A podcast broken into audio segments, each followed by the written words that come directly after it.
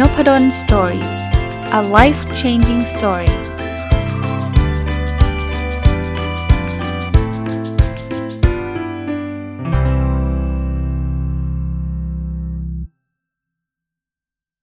วัสดีครับ ยินดีต้อนรับเข้าสู่นพดล Story Podcast นะครับ แล้วก็วันเสาร์นะครับ ยินดีต้อนรับเข้าสู่รายการผู้ประกอบการวันหยุดหรือ Weekend Entrepreneur นะครับ ผมรีวิวหนังสือเล่มหนึ่งมาหลายสัปดาห์แล้วนะครับ ชื่อภาษาอังกฤษคือ wealthy the wealthy gardener ยังน่าจะยังไม่มีแปลเป็นไทยนะครับ ของคุณจอห์นโซโฟริกนะครับ คาดว่าสัปดาห์นี้น่าจะเป็นสัปดาห์สุดท้าย เพราะว่าผมอ่านเล่มนี้หนามากนะ ต้องเป็นเล่มเผลอๆหนาที่สุดเท่าที่ผมจะอ่านในปีนี้แล้วด้วยซ้ำนะครับ เลยได้ข้อคิดมาทั้งหมด 80 ข้อ แล้วก็ทยอยนำมาเล่าให้ฟังตั้ง 4 ตอนแล้วมั้งครับถ้าจำไม่ผิดนะครับ คราวนี้จะมาถึงข้อคิดอันถัดไปที่ได้จากหนังสือเล่มนี้ เน้นนิดนึงหนังสือเล่มนี้ไม่ได้พูดถึงผู้ประกอบการวันหยุดโดยตรงเวลตี้แปลว่ามั่งคั่งการเดนเนอร์แปลว่าชาวสวน แต่ว่ามันไม่ได้พูดถึงการทำสวนแล้วรวยนะเขาพูดถึงหลักการ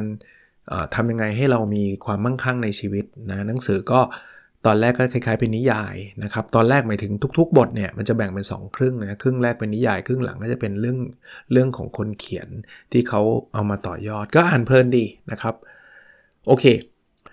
ข้อคิดถัดไปที่ผมได้คือ เหนื่อยในการสร้างความมั่งคั่งดีกว่ามานั่งกังวลกับความจน โอ้โหโดนเต็มๆครับ คือมันเหนื่อยอยู่แล้วอะคุณจะเลือกเหนื่อยแบบไหน เหนื่อยในการสร้างความมั่งคั่งเหนื่อยไม่เหนื่อย แต่ก็อีกแบบหนึ่งนะคุณไม่ยอมเหนื่อยในการสร้างความมั่งคั่งนะ คุณอยู่เฉยๆก็ได้นะคุณคราวนี้คุณจะเหนื่อยใจแทน เหนื่อยใจเรื่องอะไรจนไง มีค่าใช้จ่ายมามีบินมาเก็บเงิน คุณก็ไม่มีจ่ายอย่างเงี้ย คุณก็จะกังวลกับความจน เพราะนั้นคุณเลือกเอา ซึ่งถ้าเลือกได้ผมว่าเหนื่อยในการสร้างความมั่งคั่งดีกว่า เพราะมันจะเหนื่อยน้อยลง แต่นั่งกังวลกับความจนเนี่ยมันจะกังวลมากขึ้นนะครับบางคนบอกแหมกังวลนิดเดียวตอนแรกอาจจะนิดเดียวว่าจนไม่เยอะไงแต่คุณไม่ยอมเหนื่อยเลยอะ่ะคุณจะจนเยอะขึ้นเรื่อยๆ แล้วคุณจะกังวลมากขึ้นเรื่อยๆฮะ ถัดไปนะครับ สิ่งที่สำคัญไม่ใช่การทำงานที่ยุ่งตลอดเวลาครับ แต่เราต้องทำงานที่ส่งผลกระทบให้มากๆ คือพูดง่ายๆนะแปลแปลแบบคือ ไม่ต้องเยอะครับ ไม่ต้องทำเยอะครับทำน้อย แต่ให้ได้ผลมาก เราวัดกันที่ Impact เราไม่ได้วัดกันที่กันที่จำนวนนะครับผู้ผู้ผู้ประกอบการมันหยุดเหมือนกันไม่ต้องทำอะไรเยอะหรอกทำอย่างเดียวแหละ แต่เป็นอย่างเดียวที่มันตอบโจทย์คนเยอะๆครับ ตอบโจทย์คนมากๆครับ เพราะฉะนั้นคุณไม่ต้องทำแบบ เอ่อตอนเช้า 1 ชั่วโมงไปถ่ายรูป ถัดไปเนี่ยไปสอนหนังสือ อีกถัดไปเนี่ยคุณรับจ้างไปอะไรดีล่ะจูงหมา คุณคุณไม่ต้องทำเยอะแยะเต็มไปหมดฮะวันหนึ่งโอ้โหมีมี 10 งานอะไรเงี้ยแล้วคุณก็ทำได้ไม่ดีสักเรื่อง ถ้าเกิดคุณแบบว่าถ่ายรูปถ่ายมันสวยถ่ายให้มันดีถ่ายมันสุดยอด แล้วก็มีคนจ้างคุณเต็มไปหมด แล้วราคาค่าจ้างแพงแพงริบลิ่วอย่างนี้คุ้มกว่านะครับเพราะนั้นไม่ต้องยุ่งครับบางทีเราอาจจะคนรวยบางคนไม่ได้ยุ่งมากนะแต่ที่ที่ดูเขายุ่งเนี่ยเพราะเขาแฮปปี้กับการทำมากกว่า ไม่ใช่ว่ายุ่งเพราะว่าเขาต้องรีบหาเงินเพิ่มเติมนะครับอะคำถามที่เราทำให้เราก้าวหน้า และคำถามที่สำคัญจะเกิดก่อนความสำเร็จครั้งยิ่งใหญ่เสมอ ถ้าตอนนี้เรายังรู้สึกว่าเรายังไม่สำเร็จเนี่ยมันแปลว่าเรายังขัดคำถาม 2 แบบคำถามแรกคือคำถามที่จะทำให้เราเดินไปข้างหน้าได้ ก้าวหน้าไปอีกขั้นหนึ่ง ไม่มีใครรู้นะคำถามนั้นคือคำถามอะไรแต่เราต้องหาครับ กับอีกคำถามหนึ่งคือคำถามที่สำคัญมากๆครับ บางทีนะผมว่าถ้ามองในมุมนี้นะชีวิตเรามันอาจจะติดกับอะไรสักอย่างหนึ่งถ้าถ้าใครรู้สึกชีวิตไม่ไปไหนอะหรือยังไม่ถึงจุดมุ่งหมายสักทีเนี่ยมันอาจจะติดประเด็นอะไรสักอย่างเดียว มันไม่ได้เยอะหรอก มันเป็นอย่างเดียวที่แบบหลาย ๆ อย่างคุณนะอ่านหนังสือ how to มาแล้ว คุณก็ทำตามแล้ว คุณทำทุกทุกอย่างที่คุณคิดว่าคุณทำได้แล้วเนี่ย ก็แปลว่าคุณค่อย ๆ แก้ไปทีละเปาะแล้ว แต่ว่า ที่คุณยังไปไหนไม่ไม่ไม่ไกลมากเนี่ย มันอาจจะมีบางอย่างขวางอยู่ แต่เราไม่เคยหามัน พยายามหามันให้เจอนะครับ แล้วบางทีมันแหมเขาเขาเรียกว่าเส้นผมบางภูเขา นิดเดียวเอง ถ้าทำนี้ป่านนี้รวยไปตั้งนานแล้วอะไรเงี้ยอาจจะเป็นไปแบบนั้นก็ได้นะครับอามาดูวันต่อต่อไปนะครับ รู้จักประหยัดเพื่อจะได้มีเงินเหลือในการนำไปใช้สร้างความมั่งคั่งต่อ บางคนได้รายได้มาเยอะจริงฮะแต่ใช้ฟุ่มเฟือยมาก สุดท้ายมันก็เหลือเท่ากับคนมีรายได้น้อยรายได้น้อยใช้น้อยก็เหลือน้อย รายได้มากใช้มากก็เหลือน้อยอย่างเงี้ยความมั่งคั่งก็ไม่เกิด ความมั่งคั่งคือเราไม่ต้องทำอะไรเนาะเรามีเงินแล้วเงินหลังหลังจากนั้นเนี่ยเงินมันช่วยทำงานให้เรา เราก็มีรายได้มาโดยที่เราไม่ต้องเหนื่อยมาก หรือหรือเราอยากจะทำงานก็ไม่ได้ว่านะอย่างที่ผมบอกคนมั่งคั่งหลายๆ คนวอร์เรนบัฟเฟตเนี่ยรวยทั้งเท่าไหร่ละก็ยังลงทุนยังทำอะไรจนอายุตั้ง90 กว่าแล้วเนี่ย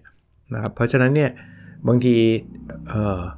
กว่าจะเราไปถึงตรงนั้นเนี่ยเราก็ต้องรู้จักไม่ใช่เอาแต่ประหยัดนะครับ ต้องรู้จักหาเงินด้วย แต่ว่าความประหยัดสิ่งประหยัดเนี่ยก็ก็เป็นทักษะอันหนึ่งที่ต้องมีนะครับ อีกเรื่องฮะ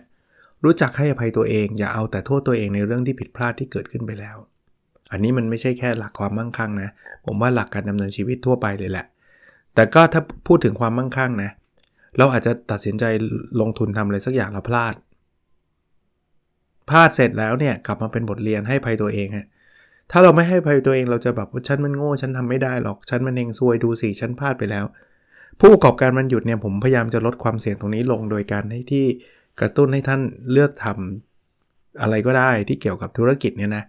ที่เงินลงทุนต่ำหรือไม่ต้องใช้เลยจะดีมาก เหตุผลคือว่า ถ้าเกิดคุณไม่ต้องใช้เงินลงทุนเลย คุณพลาดทำแล้วลูกค้าไม่มา คุณก็ไม่เจ๊ง คุณก็ลุกขึ้นมาทำแบบใหม่ได้ แต่ถ้าเกิดคุณลงทุนไปเยอะ คุณกู้เงินมาเยอะ แล้วคุณพลาด คุณติดหนี้ติดสิน โอกาสที่คุณจะลุกขึ้นมาทำใหม่มันก็จะยากขึ้น แต่ไม่ว่าอะไรก็ตามเนี่ยโบอาจารย์ไม่ได้ฟังก่อนนะผมพลาดมาแล้ว ก็รู้จักให้ภัยตัวเองฮะเดินต่อครับ หาหาหนทางใหม่ๆครับบางทีแม้กระทั่งคุณติดลบอยู่นะติดหนี้สินเนี่ยผมให้กำลังใจนะครับว่า มันไม่ได้แปลว่า โหยฉันแย่แล้วอะไรเงี้ย มีหลายคนมีหลายกรณีที่เราอ่านหนังสือเราเจอเต็มไปหมดเลยที่เขาติดหนี้สินแล้วเขาลุกฟื้นขึ้นมาได้ คุณอาจจะยังไม่เจอธุรกิจนั้นๆครับลองเริ่มทำใหม่ฮะโหยจานมาทำธุรกิจอะไรนะ ผู้ประกอบการมันหยุดสักกี่ร้อยปีกว่าจะใช้หนี้ผมหมดไม่แน่ครับ ตอนนี้มันอาจจะเป็นผู้ประกอบการมันหยุดที่มันมีเงินไม่ไม่เยอะฮะแต่วันหนึ่งมันเกิดคลิกขึ้นมามันใช่ขึ้นมาเนี่ยเงินมันกลับมาเต็มมหาศาลเนี่ยคุณก็ประสบความสำเร็จได้นะครับ อีกอันครับ นิสัยที่ดีจะนำไปสู่ความมั่งคั่งแน่นอนเนี่ยจริงๆคำว่านิสัยที่ดีเนี่ยแปลได้กว่าหลากหลากหลายคำคำคำความหมายนะนิสัยทางการเงินที่ดีก็ได้นะ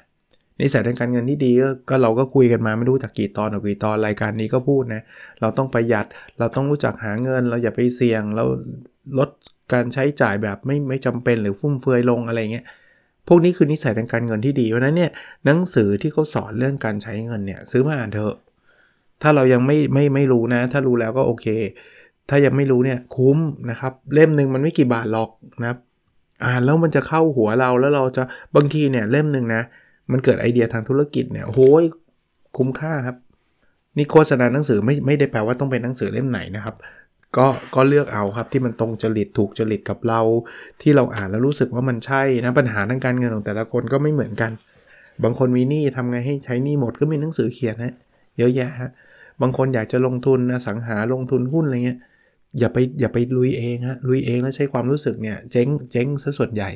ศึกษาผมไม่ได้บอกว่าอ่านหนังสือแล้วจะรวยทุกคนนะแต่ดีกว่าไม่อ่าน ส่วนตัวผมว่าแบบนั้นนะครับ หรือไม่ชอบอ่านจริงไปหาผู้รู้ อันนี้ยากหน่อย เพราะว่าแหมเราจะเดินไปหาดรนิเวศ สอนผมเล่นหุ้นหน่อยครับ ท่านคงไม่ได้มีเวลาให้เรามากมายขนาดนั้นใช่ปะแต่อ่านหนังสือดรนิเวศท่านท่านสอนอยู่แล้วอยู่ในนั้นอย่างเงี้ย ดู YouTube ก็ได้ครับ ถ้าใครถนัด นิสัยดีอีกอันหนึ่งคือนิสัยที่เป็นคนนินิสัยดีอะ อันนี้อีกมุมหนึ่งนะ ไม่ต้องเป็นนิสัยหรือความรู้ทางการเงินอะไรเงี้ย แต่ว่าถ้าเราเป็นคนดีนะ คนอยากคบไหมอยาก คุณอยากไปซื้อของคนดีหรือคนกับกับคนชั่ว คุณอยากซื้อใครอะ คนดีวะคุณอยากไม่ต้องอะดีชั่วมันอาจจะมองยากนิสัยดีกับนิสัยไม่ดีอะ คุณคุณอยากซื้อใคร คุณอยากเข้าคอร์สเรียนกับคนนิสัยดีหรือคนนิสัยไม่ดีครับ อันนี้เป็นเบสิก คำตอบตอบได้อยู่แล้วว่านิสัยดีชนะเสมอ เพราะฉะนั้นคนนิสัยดีเนี่ยจะดึงดูดเงินโดยธรรมชาติครับ เพราะว่าคนก็อยากเข้าใกล้ คนก็อยากจะมาเปิดคอร์สแล้วก็อยากเรียน ผมไปเรียนกับกับหลาย ๆ คนเนี่ยคนนิสัยดีๆทั้งนั้นเนี่ยถ้าผมรู้สึกว่าคนนี้มันเลวผมไม่จ่ายเงินไปเรียนหรอกครับ ถึงแม้เขาจะมีความรู้นะจริงๆนะผมรู้สึกว่ามันไม่ไม่ไม่ไม่ดูไม่น่าเชื่อถืออะแล้วดูแล้วมันมันแปลกๆอะคนที่เริ่มนิสัยไม่ดีนะ บางทีเราไม่รู้อย่างนี้ บางทีเราไม่รู้จริงๆมันก็ต้องดิวด้วยระดับหนึ่งอะ พอเราเริ่มดิวด้วยเนี่ยเราจะเริ่มรู้แล้วให้คนนี้ไม่ได้คบไม่ได้ให้คนนี้ที่ดูดูไม่ไม่ไม่ไม่เวิร์กไม่ดีอะไรเงี้ยก็ผมก็ไม่ได้ชี้นิ้วด่าเขานะคุณเป็นคนไม่ดีอะไรเงี้ยผมก็แค่เดินออกมา ก็จบเราก็จบกันแค่นั้น ก็ต่างคนต่างอยู่นะเขาก็อาจจะมีนิสัยไม่ดีกับคนอื่นต่อไปก็แล้วแต่หรือเขาอาจจะไม่ดีกับผมคนเดียวก็ได้ใครจะไปรู้ใช่ไหมแต่ว่าก็ไม่เหมาะกันนะครับ เราก็แยกออกมาเท่านั้นเองอะถัดไปครับ คิดถึงความมั่งคั่งให้บ่อย ตอบให้ได้ว่าเราอยากได้ความมั่งคั่งนั้นมาทำไม บางคนบอกอยากรวยอยากรวยดีนะอยากรวยแต่ถามว่ารวยแล้วทำอะไรต่อ เอาเงินไปทำอะไรอะรวยเงินเก็บไม่ได้แบงก์เฉยๆเนี่ยไม่มีประโยชน์นะครับนี่นี่ไม่ได้หมายความว่าให้ทุกคนถอนเงินจากแบงก์มาใช้สุรุ่ยสุร่ายนะแต่เราต้องการอะไร เราจะเอาเงินไปทำไม ไปทำให้คุณพ่อคุณแม่มีชีวิตความเป็นอยู่ที่ดีขึ้น ให้การศึกษากับลูกๆ หรือถ้ามันมีเหลือจะไปช่วยผู้ได้โอกาสพวกนี้ครับ คือคือคำว่าวายของเรา ที่เราอยากรวยเนี่ยเพราะว่าสิ่งเหล่านี้ต่างหากนะครับเพราะไม่งั้นเนี่ยแบงค์เนี่ยถ้าเกิดมันเอามาเต็มกระเป๋าแล้วแล้วสมมติผมถามคุณนะ ผมให้เงินคุณ 10 ล้านเอาไหมเอาแต่มีข้อแม้นะ ห้ามใช้เงินนี้ตลอดไป จะเอาเพื่ออะไรครับ ไม่รู้จะเอาแบงค์มาใส่ทำไม 10 ล้าน แล้วบอกว่าห้าม condition คือห้ามใช้ลูกก็ใช้ไม่ได้ พ่อแม่ก็ใช้ไม่ได้ห้ามถอนห้ามอะไรห้ามเอาไปใช้ค้ำประกันห้ามเอาไปใช้เป็นหลักฐานในการขอวีซ่าห้ามทุกอย่าง แล้วคุณจะเอาไม่ผมทำไมครับ ถูกไหมเพราะนั้นด้วยด้วยตัวของมันเงินของมันเองเนี่ยมันไม่ได้มีคุณค่า มันมีคุณค่าเพราะว่ามันเอาไปใช้แลกเปลี่ยนอย่างอื่นได้ถูกไหมอะ 72 เมื่อกี้ไม่ได้บอกชื่อจำนวนข้อนะ แต่ว่า anyway ก็ก็ข้อถัดไปก็แหละบางครั้งเราต้องรู้จักเสียสละความสุขและความหรูหราไปบ้าง เพื่อนำชีวิตไปสู่ความมั่งคั่ง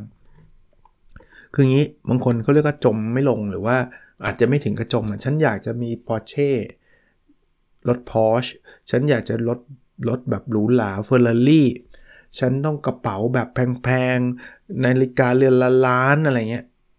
โอ้โห ก็ ก็ได้แหละ มันเป็นความอยากอะ แต่ถ้าเกิดเงินเงินเดือนคุณสมมติว่าเดือนละร้อยล้านคุณก็โอเคเด็กคุณก็ซื้อไปเถอะนะ เงินเดือนคุณมีไม่ถึงแล้วคุณกู้มาซื้อเนี่ย คุณจะไปถึงความมั่งคั่งได้ไงจริงไหมมันมีแต่หนี้ทั้งนั้นนะนะครับ เพราะฉะนั้นเนี่ย บางทีมันก็ไม่ มันก็แบบอยากได้แต่มันไม่ได้อะผมว่านิสัยแบบนี้เดี๋ยวก็จะไปสู่ความมั่งคั่งเองอะ ถัดไปครับ อยากมั่งคั่งต้องรู้จักเรื่องการหาเงินและการเก็บเงินนี่เบสิกเงินที่เหลือมันก็คือเงินที่เราสามารถไปลงทุนสร้างความมั่งคั่งได้ แค่นั้นเอง เราก็พูดมาเรื่องนี้มาตลอดนะครับอันถัดไปครับชีวิตที่ไม่มีหนี้คือชีวิตที่อิสระ อันนี้เชื่อไหมจริงฮะเพราะว่านี่เนี่ยมันเป็นตัวผูกเรา ถ้าถ้าเราพูดถึงไอ้การลงทุนในสินทรัพย์ที่ก่อให้เกิดรายได้เป็น passive income เนี่ยเข้าใจคาว่า passive income ใช่ไหมนั่งเฉยๆรายได้ก็วิ่งเข้ามาหาเราใช่ป่ะ เช่นเราลงทุนในหุ้นที่มันปันผลที่มันมั่นคงเนี่ยเราไม่ได้ทำอะไรเราก็ได้เงินปันผลมาตลอด คนอื่นทำงานนะ ได้กำไรนะ เอาเงินมาปันผลให้เรา เราก็ได้เงินตลอด อย่างนี้เราไม่ต้องทำงานก็ได้ ถ้าเงินก้อนนี้มันใหญ่พอ นี่ก็เรียก passive income แต่กำลังจะบอกว่านี่เนี่ยมันคือ passive expense คือ expense เนี่ยปกติเราต้องเดินออกไปห้างไปเงินเอาไปจ่ายเงิน เราถึงจะเงินมันถึงจะออกจากกระเป๋าเราไปใช่ไหมต้องใช้ action ใช่ไหมคือต้องทำอะไรสักอย่างอะ่ะไม่งั้นเงินไม่ออกจากกระเป๋าหรอกใช่ปะ แต่นี่นั่งเฉยเลยนะ นอนหลับอยู่บนเตียงดูดเราไปทุกวันน่ะทุกวินาทีอะในรูปของดอกเบี้ยใช่ปะเขาเขาก็เรากู้เงินเขาว่าดอกเบี้ยมันก็เดินตลอดอะเพราะฉะนั้นเนี่ยไม่มีหนี้ดีสุด แต่ anyway ครับ ถ้าเรามีอยู่ก็ต้องพยายามลดลงใช้หนี้ไปนะครับ ถัดไปครับ การไม่มีเงินคือการไม่มีอำนาจ เงินที่เยอะจะทำให้เรามีความมั่นคง และเปิดโอกาสใหม่ๆได้อีกมากมาย อันนี้ผมว่าทุกคนเห็นด้วยปะ คือคือเงินไม่ไม่ใช่สิ่งเลวร้ายนะ บอกไว้ก่อนนะ บางคนใช้คำว่าเงินและอำนาจฟังดูมันลบๆ ดูแบบไม่ดีไงไม่รู้ดูเถื่อนๆเนี่ยไม่ใช่นะฮะ มีคนบอกว่าเงินมันคือตัวคูณนะเงินไม่ได้แปลว่ามันดีหรือไม่ดีครับ มันขึ้นอยู่กับนิสัยคนที่มีเงินนะถ้าคุณเป็นคนดีนะแล้วคุณมีเงินเยอะนะ คุณจะกระจายความดีไปได้ไกลมากเลย คุณสามารถทำดีได้เป็นร้อยเป็นพันคนเลย ให้ให้คนเป็นร้อยเป็นพันคนหรือเป็นหมื่นเป็นแสนคนเนี่ยมีความสุขได้เลย ถ้าคุณมีเงินเยอะ ถ้าคุณมีเงินน้อยอะคุณทำดีได้น้อยจริงปะอ้าวธรรมธรรมชาติคุณก็ต้องหาเงินเลี้ยงดูตัวเอง คุณอยากช่วยใครคุณก็ช่วยไม่ได้ฮะถ้าคุณเป็นคนดีเนี่ยเงินเยอะมันจะดี แต่ถ้าคุณเป็นคนเลวเงินเยอะมันก็จะทำให้คุณเลวสุด ๆ เลย คุณจะทำความเดือดร้อนคนคนไปทั่วเลย เพราะว่าคุณมีอำนาจเต็มที่ไงเพราะฉะนั้นเนี่ยตัวเงินไม่ได้เป็นไม่ได้เป็นตัวที่จะบอกว่าดีหรือไม่ดีนะครับ เงินมากเงินน้อยไม่เกี่ยวกับดีไม่ดีนะ แต่มันเป็นตัวคูณนะ เงินมันทำให้เรามีออปชันมากขึ้นแน่นอนเนี่ยคุณมีเงินเยอะคุณเลือกได้เลยนะ คุณจะทำงานนี้หรือคุณไม่ทำแต่คุณไม่มีเงินเนี่ยคุณต้องทำเพราะว่าไม่ทำคุณคุณไม่มีข้าวกินนะครับอะมาถัดไปครับ ติดตามสถานะทางการเงินตัวเองอย่างสม่ำเสมอ จะทำให้เราตัดสินใจได้ถูกต้องมากขึ้นคำถามประเภทที่ว่า ซื้อบ้านดีไหมซื้อรถดีไหมมันเป็นคำถามที่คนทั่วไปตอบไม่ได้ครับ ผมผมจะไปตอบได้ไงอย่าซื้อนะ จะไปตอบได้ไงครับ ถ้าเขามีเงินพันล้านซื้อไปเลยถูกปะแต่ถ้าเขาติดหนี้อยู่ อย่าพึ่งก็ได้นะเพราะฉะนั้นคุณคุณคุณคำตอบพวกนี้เนี่ยมันขึ้นอยู่กับว่าสถานะคุณอยู่ระดับไหน เพราะฉะนั้นกลับมาฮะคุณไปถามคนอื่นไม่ได้คุณถามตัวเองฮะถ้าแต่คุณจะตอบตัวเองไม่ได้เลย ถ้าคุณไม่รู้สถานะทางการเงินรายได้ตอนนี้ต่อเดือนเท่าไหร่ค่าใช้จ่ายต่อเดือนเท่าไหร่ สินทรัพย์ที่มีอยู่เป็นเท่าไหร่คำถามเบสิกพวกนี้คุณต้องตอบได้นะครับ ถัดไปนะครับ แค่ได้ผลตอบแทนไม่เพียงพอ เราต้องได้ผลตอบแทนมากกว่าตรางเงินเฟอ้อด้วย เข้าใจว่าเข้าใจคาว่าตรางเงินเฟอ้อกันไหมครับ คือเอางี้ทุกวันของแพงขึ้นถูกปะวันนี้ก๋วยเตี๋ยวชามละ50 บาท ปีหน้าจะชามละ55 มันแปลว่าอะไร เงินมันเฟ้อไง50 บาทแต่ก่อนได้ก๋วยเตี๋ยวชามหนึ่งต่อไปปีหน้า 50 บาทจะได้แค่ 90%ของก๋วยเตี๋ยวอย่างเงี้ยมันเฟ้อขึ้น 10%อารมณ์อารมณ์เงินเฟ้อขึ้นแบบนั้น เพราะฉะนั้นเนี่ย ถ้าคุณเอาเงินไปฝากเงิน เอา 50 บาทไปฝากเงินเนี่ย50บาทวันนี้ซื้อก๋วยเตี๋ยวได้1ชามนะเอาไม่ใช่ไปฝากเงินเลยเอาเอาเงิน 50 บาทไปฝากแบงก์เออไปฝากแบงก์แบงก์ให้คุณ 51 บาท ไม่พอนะกำไรนะคุณได้กำไรนะเพราะคุณเอาไปฝาก 50 ได้ 51 ได้กำไรบาทหนึ่งแต่ก๋วยเตี๋ยวมันแพงขึ้น 5 บาทไงอย่างนี้ยังไงคุณก็คุณก็ไม่รอดครับ คุณก็ซื้อก๋วยเตี๋ยวกินไม่ได้ครับ เพราะฉะนั้น คุณได้ผลตอบแทนได้ดีฮะแต่มันต้องมากกว่าตางเงินเฟ้อเพราะนั้นฝากแบงก์ก็ต้องมากกว่า ถ้าถ้าฝากแบงก์ได้มากกว่า 10%ฝากแบงก์ซึ่งมันทำไม่ได้คุณก็ต้องหาวิธีอื่นๆฮะอีกเรื่องครับพยายามลดความเสี่ยงในการลงทุนของเราครับ ถึงใครจะว่าเป็นการลงทุนที่น่าเบื่อแต่กลยุทธ์นี้สร้างความมั่งคั่งให้กับเรา ผู้ประกอบการมันหยุดเนี่ยทำงานทำเงินอะไรมาต่างๆ แล้วเอาเงินไปลงทุนดีนะครับ แต่ไม่ใช่ลงทุนในหุ้นปั่นหุ้นซิ่งอย่ากะรวยวันเดียวฮะ ไอ้ที่คุณทำมาทั้งหมดเป็นปีเนี่ยอาจจะหมดวันเดียวเลยนะฮะ เพราะฉะนั้นเนี่ยลดความเสี่ยงลงครับ ผมไม่ได้บอกว่าให้ลดลงเหลือศูนย์ไม่มีหรอกครับ แต่ทำอะไรก็ตามที่แบบเฮ้ยแกดูน่าเบื่อน่าเบื่อนี่แหละฮะมั่งคั่งฮะไอ้หวือหวาเนี่ยส่วนใหญ่จะเจ๊งครับ ไม่ไม่จริงอาจารย์เนี่ยพอร์ตผมเนี่ยโตขึ้น 100%เลย 3 เดือนใช่ไงสเดือนโต 100%เดี๋ยวมันจะมีวันพลาดแล้ววันพลาดมันจะเหลือศูนย์ฮะไม่ว่ามันจะโตมันเท่าไหร่ก็ตามถ้าคุณเล่นกันแบบนี้ คุณเล่นหุ้นเหมือนเล่นพนันเนี่ยยกตัวอย่างหุ้นแล้วกันนะจริงๆ ไม่จำเป็นต้องหุ้นนะ คุณไปเสี่ยงอย่างอื่นก็ได้นะ ไปร่วมหุ้นกับเพื่อนทำออะไรก็ไม่รู้ที่เขามาชวนทำบอกว่าเดือนหนึ่งให้ดอกเบี้ย 90%อะไรเงี้ยแชร์ลูกโซ่อีกโดนอีกนะเพราะนั้นเนี่ยไอ้พวกนั้นดูหรือหวาดูน่าดึงดูดแต่ว่าเสี่ยงนะครับ ถัดไปครับ ความกังวลใจไม่ได้ทำให้เรามั่งคั่งครับ สิ่งที่ทำให้เรามั่งคั่งคือความอดทนครับ อันนี้อันนี้ใช่ร้อยเปอร์เซ็นต์เลยฮะเพราะว่าความกังวลใจเนี่ยทำไปอยู่ไปก็เครียดนะฉันจะรวยไหมนะ ฉันจะทำผิดไหมนะอะไรมันเครียดไงผมไม่ได้บอกห้ามกังวลเลยเพราะว่าชีวิตมนุษย์ก็เหมือนกันนะมันก็ก็เป็นปกติมันต้องมีกังวลบ้าง แต่ว่าอย่าอย่าไปทำเป็นนิสัยจนกระทั่งแบบทำอะไรไม่ได้เนี่ยอดทนนะครับบางทีมันทำแล้วมันยังไม่ได้มั่งคั่งก็ลุยต่อลุยต่อลุยต่อฮะแล้วเดี๋ยวเดี๋ยววันหนึ่งเราจะไปถึงจุดนั้นครับ อีกข้อนะครับ รายได้จากการลงทุนเช่นการปล่อยอสังหาริมทรัพย์ให้เช่าเป็นหนทางหนึ่งที่ทำให้เรามีอิสรภาพทางการเงิน สารภาพว่าตัวเองก็ไม่ได้ทำตรงตรงนี้นะครับแต่ว่าก็ก็รู้จักคนที่ทำตรงนี้ค่อนข้างดีนะครับแล้วเขาก็มีรายได้แบบ จะเรียกว่าต่อเนื่องมันคือ passive income ที่ผมเล่าอะอันนี้คือทางเลือกทางหนึ่งนะคือการทำอสังหาให้เช่าบางคนบอกอาจารย์เป็น Weekend Entrepreneur ได้ไหมยากนิดนึงเพราะว่าถ้าเกิดจะเป็นอสังหาให้เช่าเนี่ยมันต้องมีเงินลงทุนสูง ถ้าเป็น Weekend Entrepreneur สำหรับ สำหรับนิยามที่ผมให้ไว้เนี่ยมันจะไม่ตอบโจทย์เรื่อง low investment แต่ถ้าเกิดเราเริ่มต้นอยากจะทำแบบนี้เราอาจจะเป็นนายหน้าก่อนไหมนะครับนายหน้าเนี่ยไม่ต้องลงทุนอะไร พยายามดูว่าเพื่อนเราอยากขายสินทรัพย์ตัวนี้ วันเสาร์อาทิตย์เราก็ไปหาลูกค้าพาลูกค้าไปดูสถานที่ไปดูสินทรัพย์ ไปดูห้องไปดูอะไรเงี้ยอย่างเงี้ยเป็น Weekend Entrepreneur ได้นะครับ ก็อันนี้ผมเขียนมา 80 ข้อก็มาจบสัปดาห์นี้นะครับ หนังสือชื่อ The Wealthy Gardener ของคุณจอห์นโซฟอริกเข้าใจว่ายังไม่มีแปลเป็นไทยนะครับ ไม่แน่ใจว่าจะมีสำนักพิมพ์ไหนเขาจะแปลออกมาเป็นไทยหรือไม่นะครับ แต่ตอนนี้เท่าเท่าที่ทราบคือไม่มี ผมว่ามันยากเหมือนกันเพราะความหนาของหนังสือเนี่ยแหละ เวลาคนไทยหรือหรือฝรั่งด้วยก็น่าจะเหมือนกันหรือเปล่าไม่รู้นะ คือเราเห็นอะไรหนาๆเราไม่ค่อยอยากหยิบมาอ่านเนี่ยก็เข้าใจได้นะ ตอนผมอ่านเนี่ย ตอนแรกเนี่ยลังเล แต่ว่า ซื้อมาก่อนที่จะเห็นเล่มอะสารภาพ เพราะว่าเจอท่านหนึ่งนะครับโพสต์ไว้ใน Facebook เอาวะอ่านดีกว่า ก็ซื้อมาแล้วแบบอึ้งโหแต่ซื้อมาแล้วอะคุณจะคืนได้ไงคุณก็ต้องอ่านเนี่ยใช่ไหมก็อ่านครับจบนะอ่านก่อนนอนทุกคืนนี่แหละ จบนะครับ โอเค ก็เลยเรามารีวิวให้ฟังหลายตอนเลยนะครับ ยังยังมีหนังสือเกี่ยวกับเรื่องของธุรกิจเรื่องของการเงินอะไรเงี้ยมาฝากในรายการผู้ประกอบการมันหยุดเรื่อยๆอยู่เรื่อยๆนะครับโอเคครับ แล้วเราพบกันในสดถัดไปนะครับ สวัสดีครับ